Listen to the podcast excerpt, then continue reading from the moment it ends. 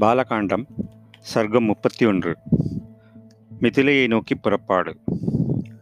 தங்களுக்கு கொடுக்கப்பட்ட காரியத்தை வெற்றிகரமாக முடித்துவிட்டதால் நிரம்பிய மனம் கொண்ட ராம லக்ஷ்மணர்கள் நெஞ்சார மகிழ்ந்து அவ்விரவை அங்கேயே கழித்தார்கள் பொழுது புலர்ந்த காலை நேரம் வந்தவுடன் காலை வேளைக்குரிய ஜப ஹோமங்களை செய்துவிட்டு விஸ்வாமித்திரரும் மற்ற முனிவர்களும் வீட்டிருந்த இடத்திற்கு வந்தார்கள். அக்னியைப் போல் ஜொலித்து கொண்டிருந்த முனிஸ்ரேட்டரை பணிந்து வணங்கி இனிமையாக பேச வல்லவர்களான அவ்விருவரும் இனிய மொழிகளை பேசலுற்றார்கள். முனிவர் முதல்வரே இதோ தங்கள் பணியாளர்களான நாங்கள் இருவரும் வந்திருக்கிறோம்.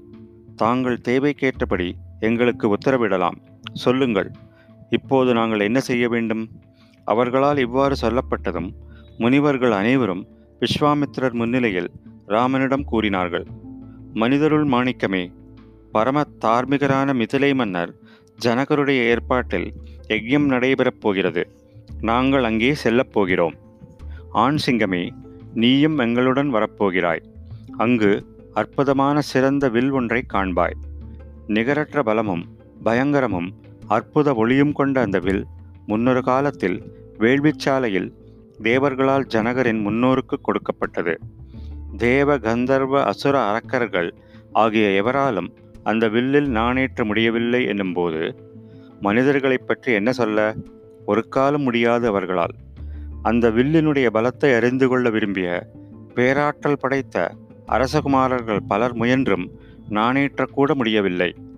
அந்த வில்லை மிதிலை மன்னருடைய அரண்மனையில் காணப்போகிறாய் காகுத்தனே காண்பதற்குரிய வேள்வியையும் காண்பாய். அப்போதைய மிதிலை மன்னன் தன்னுடைய வேள்விக்கு பரிசாக இந்த வில்லை விரும்பி கேட்டார். அதனால் எல்லா தேவர்களும் பரமேஸ்வரன் உட்பட அழகிய இடைப்பகுதி உடைய இந்த வில்லை கொடுத்தார்கள். அந்த மன்னனுடைய அரண்மனையில் பூசனைக்குரிய தேவதையாக தினமும் பூஜிக்கப்பட்டு நறுமணப் புகை காட்டப்பட்டு மனம் வீசும் அகரு முதலான பொருட்கள் பூசப்பட்டு வருகிறது. இவ்வாறு கூறிய பின்னர் முனிசிரேஷ்டரான விஸ்வாமித்ரர் முனிவர்கள் கூட்டத்தோடும் ராம லக்ஷ்மணர்களோடும் புறப்படுவதற்கு ஆயத்தமானார். அப்போது அவர் வனதேவதைகளை அழைத்து உங்கள் அனைவருக்கும் க்ஷேமம் உண்டாகட்டும் நோக்கம் நிறைவேறப் பெற்றவனாக சித்தாசிரமத்திலிருந்து புறப்பட்டு கங்கைக்கு அப்பால் வடக்கே இமாலய மலைக்கு செல்கிறேன். உடனே அந்த சித்தாசிரம வளாகத்தை வலம் வந்து வடக்கு திசையை நோக்கி செல்லத் தொடங்கினார். பயணப்பட்டு சென்று கொண்டிருந்த அவரை உடனிருந்த ரிஷிகள் பின்தொடர்ந்தார்கள்.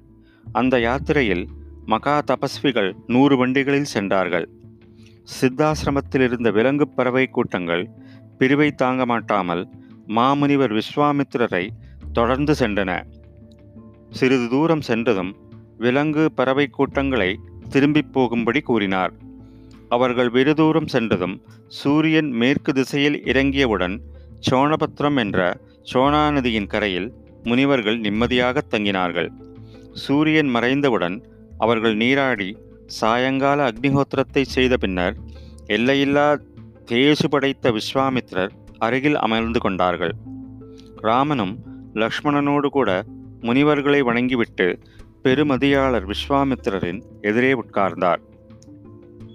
அப்போது தவப்பொலிவு திகழும் மாமுனிவர் விஸ்வாமித்திரரை பார்த்து ராமன் மிகவும் ஆர்வத்தோடு கேட்டார் ஐயனே இயற்கை வளம் நிரம்பி அழகாக விளங்கும் இந்த நாடு எவருடையது? தாங்கள் எல்லாவற்றையும் விவரமாக கூறி அருள்வீராக.